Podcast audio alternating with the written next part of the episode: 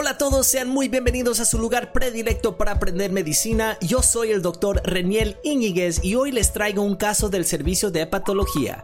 Este caso destaca un síntoma muy interesante y poco común, así que espero que aprendan mucho de este caso. Sin más preámbulo, vámonos más allá del estetoscopio. Nos llegó un paciente masculino de 44 años con antecedentes de cirrosis criptogénica y enfermedad pulmonar intersticial, quien ingresó al hospital para ser evaluado con miras a un doble trasplante de hígado y pulmón. Él ha sufrido de estos padecimientos por mucho tiempo, pero apenas experimentó un cambio significativo en los últimos dos meses. Últimamente ha estado más fatigado y con falta de aire, requiriendo 6 litros de oxígeno en reposo para mantener una saturación de 90. Al entrevistarlo, nos comentó que cuando está de pie siente como si se estuviera ahogando. A pesar de contar con oxígeno, al caminar experimenta una disminución en su nivel de oxigenación hasta alcanzar el 75%, lo que causa dolor en su pecho. Durante estos episodios se ve obligado a detenerse para recuperarse. Como consecuencia, el paciente depende de una silla de ruedas para realizar actividades cotidianas. Notablemente, su disnea disminuye cuando está acostado. Este hallazgo es intrigante ya que suele ser poco común. Normalmente los pacientes informan un empeoramiento al estar acostados debido a patologías más habituales. Y lo que nuestro paciente está describiendo se conoce como platipnea. En este episodio me enfocaré en desentrañar a este síntoma y no en la historia del paciente. En breve, el paciente ha recibido un trasplante de hígado, pero no de los pulmones, y desafortunadamente se encuentra en cuidados intensivos, Existe cierta incertidumbre sobre su pronóstico y su cuadro clínico. Por lo tanto, nos enfocaremos en explorar la fisiopatología detrás de la platipnea para que puedan comprender la gravedad de este hallazgo. Y tal vez en otro episodio pueda proporcionarles la historia completa de este señor. Entonces, hay que comenzar. Para comprender qué es la platipnea, sería útil entender su opuesto, que viene siendo la ortopnea, Recordémonos que la ortopnea se refiere a la dificultad para respirar cuando una persona está acostada. Básicamente se usa para describir la sensación de falta de aire que se experimenta al estar en una posición horizontal y a menudo mejora al sentarse o ponerse de pie. La ortopnea no es un síntoma específico ya que pueda manifestarse en diversas afecciones.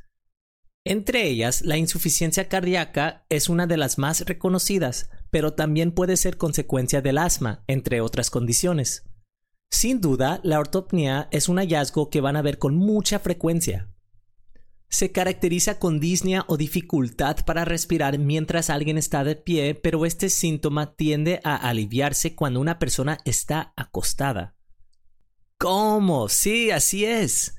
Al descubrir este hallazgo me quedé completamente intrigado y sentí la imperiosa necesidad de entender el motivo detrás de ello. A contraste de la ortopnia, platipnia se observa en solo algunas afecciones.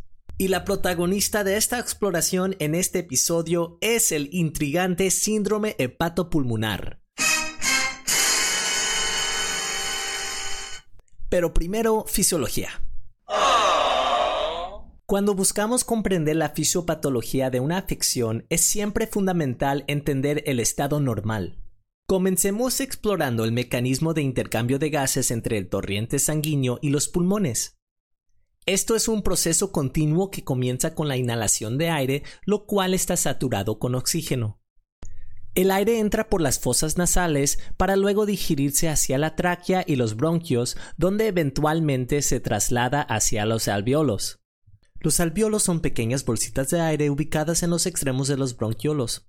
Estos alveolos están rodeados por numerosos capilares sanguíneos y es aquí donde se realiza el intercambio de gases.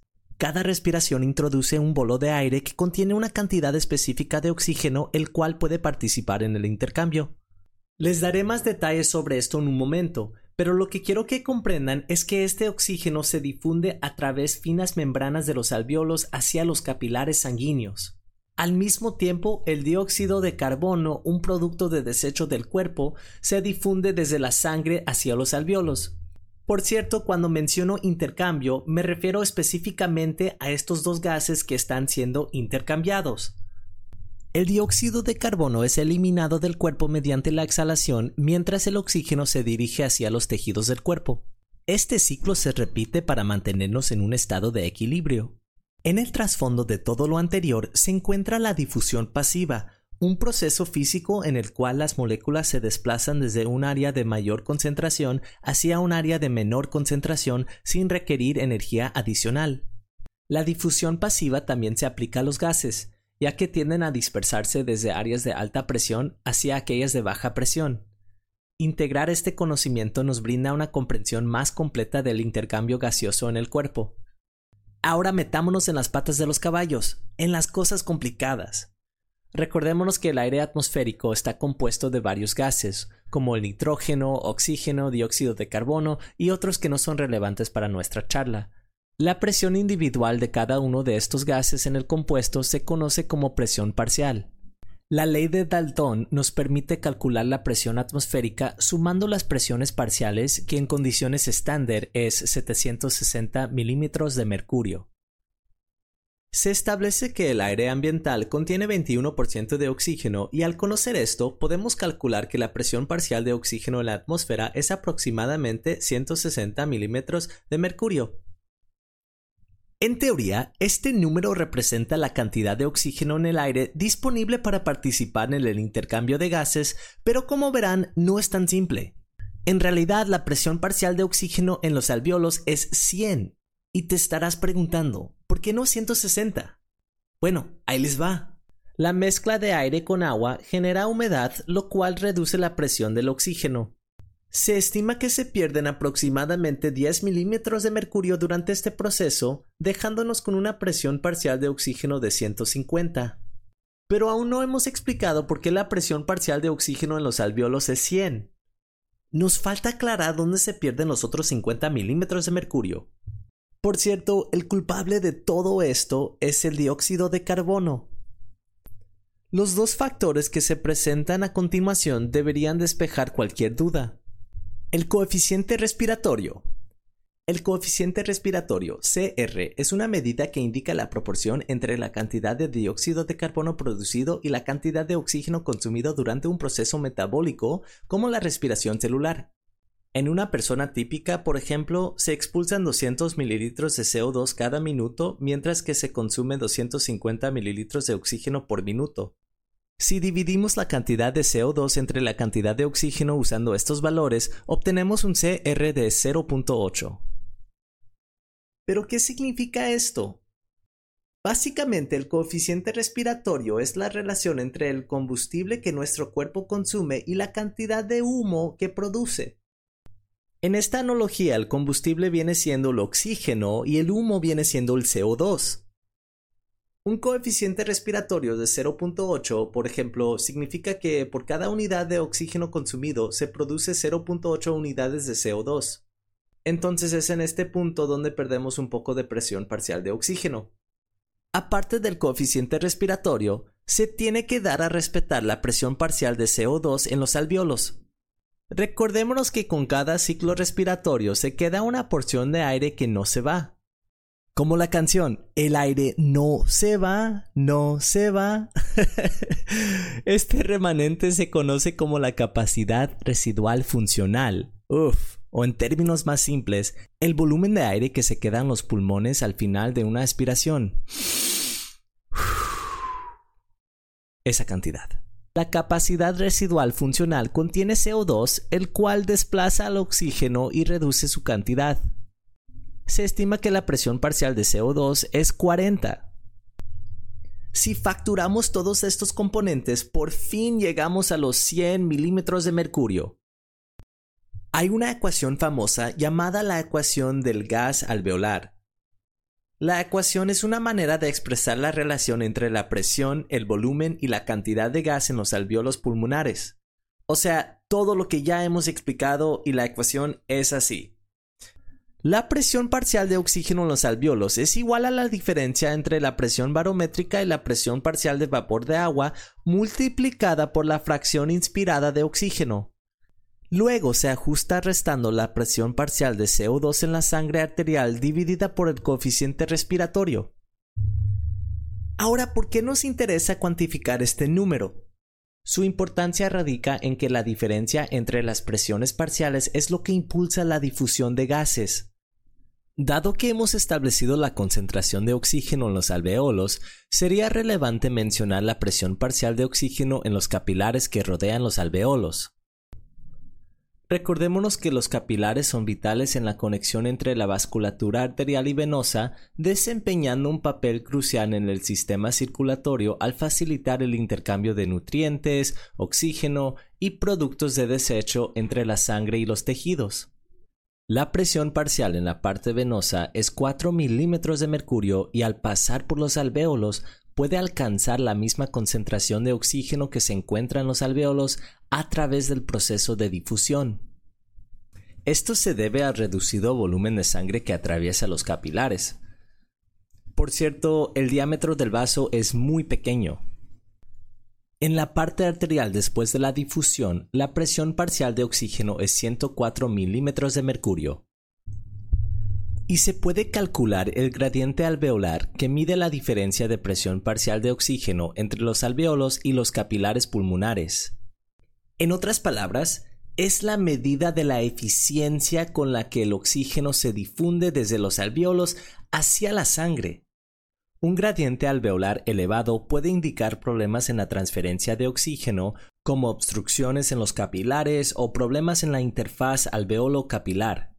Un gradiente normal se sitúa generalmente entre 4 y 15 milímetros de mercurio, pero puede variar según la edad de la persona. Es común observar que el gradiente tiende a aumentar a menudo que envejecemos. Y esto tiene mucho sentido, ¿no? A lo largo de los años, nuestros cuerpos experimentan cambios como la fibrosis u otras alteraciones anatómicas que afectan la eficiencia de la difusión. Por lo tanto, la edad puede influir significativamente en el proceso de intercambio gaseoso. Por cierto, ahora quiero compartir con ustedes los varios factores que impactan el intercambio. 1. Diferencia de concentración. La ley de Fick estipula que la tasa de difusión es directamente proporcional a la diferencia de concentración de un gas entre dos regiones. Cuanto mayor sea la diferencia de concentración de un gas a través de una membrana, mayor será la tasa de difusión. 2. Superficie de intercambio. Una mayor superficie de intercambio como la que se encuentra en los alvéolos pulmonares facilita una mayor difusión de gases. Cuanto más extensa sea la superficie de intercambio entre el oxígeno y el CO2 con la sangre, más eficiente será el intercambio gaseoso. Ahora 3. Espesor de la membrana. La membrana a través de la cual ocurre la difusión debe ser delgada para permitir una transferencia rápida de gases. Cualquier aumento en el espesor de la membrana puede disminuir la eficiencia de la difusión. 4. Solubilidad de los gases. La solubilidad de un gas en el líquido a través del cual está difundiendo es también muy importante para considerar. Por ejemplo, el oxígeno tiene una menor solubilidad en el agua que el CO2, lo que afecta la velocidad de difusión de estos gases en los pulmones. 5. Temperatura. La temperatura puede afectar la velocidad de difusión de gases. En general, un aumento en la temperatura suele aumentar la velocidad de difusión debido a un aumento en la energía cinética de las moléculas. Y por fin, 6. Presión parcial de los gases. Esto ya lo había mencionado. Es la ley de Dalton, que establece que la presión parcial de un gas afecta su capacidad para difundirse.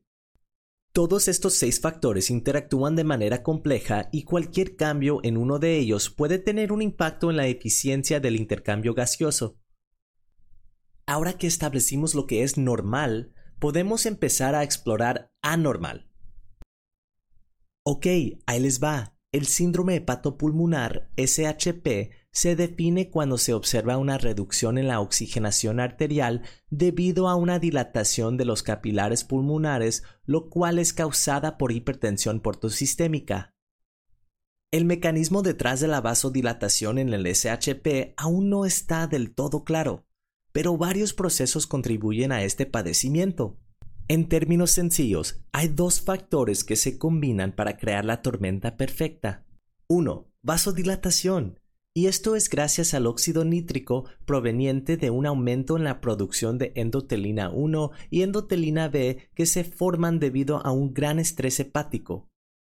El otro factor es la migración de macrófagos y monocitos a los pulmones debido a una translocación espontánea de bacterias intestinales y la acumulación de toxinas bacterianas que desencadenan una respuesta inflamatoria se establece que los macrófagos liberan sustancias como el factor de necrosis tumoral alfa que eventualmente resulta en más vasodilatación. Además, los macrófagos y monocitos causan angiogénesis mediante el factor de crecimiento endotelial. Imaginemos un poco los efectos de esta dilatación. Visualicen agua corriendo a través de un tubo. ya me estoy pasando con estos efectos. Em, ok, a lo que voy. La velocidad y cantidad de agua aumentan al ensanchar el diámetro y lo opuesto es cierto. El flujo sería menor si disminuimos el diámetro. Aquí es donde entra el problema. La dilatación de la vasculatura pulmonar significa que hay una gran cantidad de sangre que no tiene suficiente tiempo para participar en el intercambio de gases. Igual y sí, los factores liberados por los macrófagos y los monocitos también culminan en la formación de derivaciones arteriovenosas AB dentro de la vasculatura pulmonar. Las derivaciones arteriovenosas son conexiones anómalas directas entre las arterias y las venas sin pasar por capilares. Así que la sangre que circula a través de las derivaciones ni siquiera llega al alvéolo debido al desvío resultando en hipoxemia. Finalmente, en el SHP se observa un engrosamiento de las paredes de los capilares pulmonares, lo que hace la difusión de gases más difícil. Uy, sé que es mucha información, pero si captaron todo hasta este punto, lo demás es pan comido. Ahora, eres un médico y quieres comprobar que tu paciente tiene SHP. Hay tres criterios para establecer el diagnóstico. 1. Una presión parcial de oxígeno menos de 80 milímetros de mercurio mientras respira aire ambiental o la presencia de un gradiente alveolar de oxígeno mayor que o igual a 15 milímetros de mercurio. Ojo, el paciente debería estar sentado durante estas mediciones. Ahora bien, 2. Se requiere comprobar la presencia de dilatación de la vasculatura pulmonar ya sea con una ecocardiografía o con un estudio de perfusión pulmonar radioactiva. Y por fin, 3. Se requiere la presencia de hipertensión portosistémica con o sin cirrosis. Ya con eso establecido, prestémonos atención al segundo criterio. Por cierto, la ecocardiografía con burbujas es el estándar de oro para diagnosticar la dilatación vascular pulmonar. Pero, ¿qué es el hallazgo que estamos buscando? Este tema es fascinante. Se necesita un poquito de conocimiento de fisiología básica para sumergirse en él, pero si han estado poniendo atención, va a estar muy papitas. Ahí les va. Mientras se realiza la ecocardiografía, se agita una solución de salina normal para generar microburbujas y luego esta solución es inyectada en una vena periférica. En un estado, digamos, normal, las burbujas son atrapadas en la circulación pulmonar y absorbidas por los alvéolos. Pero si hay dilatación pulmonar y cortocircuitos por ahí, las burbujas empiezan a hacer travesuras. Ellas, en lugar de quedarse en los pulmones, se escapan y llegan directo a la aurícula izquierda del corazón y todo lo de antes se captura mediante la ecocardiografía. Así que la aparición de burbujas en la aurícula izquierda entre el cuarto y sexto ciclo cardíaco indica vasodilatación pulmonar. Si las burbujas aparecen en el lado izquierdo del corazón antes del tercer ciclo cardíaco, indica una derivación intracardíaca. Y es todo lo que tienen que saber. Así es como desentrañamos los misterios del SHP y podemos llegar a un diagnóstico. El tratamiento no es igual de satisfactorio como el diagnóstico. Desafortunadamente, el trasplante de hígado es el único tratamiento establecido que ha demostrado beneficios de supervivencia a largo plazo para esta población de pacientes. Los pacientes que sufren de SHP reciben puntos adicionales para incrementar su puntuación mediante el modelo para la enfermedad hepática en etapas terminales MELD. Por cierto, si gustan saber más información sobre el MELD, pueden ir a escuchar el segundo episodio de este podcast. Pero en breve, se usa para priorizar los pacientes más enfermos en cuanto a la asignación de trasplantes hepáticos. Mientras esperan trasplantación, se administra oxígeno intranasal para facilitar una respiración más cómoda. Otra intervención que no ha demostrado beneficios de supervivencia a largo plazo es derivación portosistémica intrahepática transyugular. El acrónimo en español es DEPIT y el acrónimo en inglés es TIPS. El TIPS es un procedimiento en el cual se coloca una endoprótesis o sonda vascular para conectar las venas portas a vasos sanguíneos con menor presión, aliviando así la presión portosistémica que se supone está impulsando la enfermedad. El uso de TIPS es limitado y los resultados clínicos pueden variar. En algunos casos, TIPS puede incrementar dilatación pulmonar que va en contra de nuestros objetivos. Además, TIPS puede provocar encefalopatía después del procedimiento porque la sangre del hígado se desvía y no hay suficiente tiempo para, diría yo, desintoxicar la sangre. En términos más sencillos, el amonio que normalmente se purifica en el hígado se acumula en la sangre, esta explicación, aunque admito que es muy básica, ofrece al menos una comprensión de por qué generalmente no se realiza el TIPS en casos de SHP. Y con esto concluimos el episodio de hoy. Les agradecería mucho si siguieran a este podcast. Ayudaría bastante. Estoy aprendiendo mucho sobre cómo hacer esto de podcasting y sé que todavía estoy en pañales, pero aprecio mucho su apoyo. Hasta la próxima.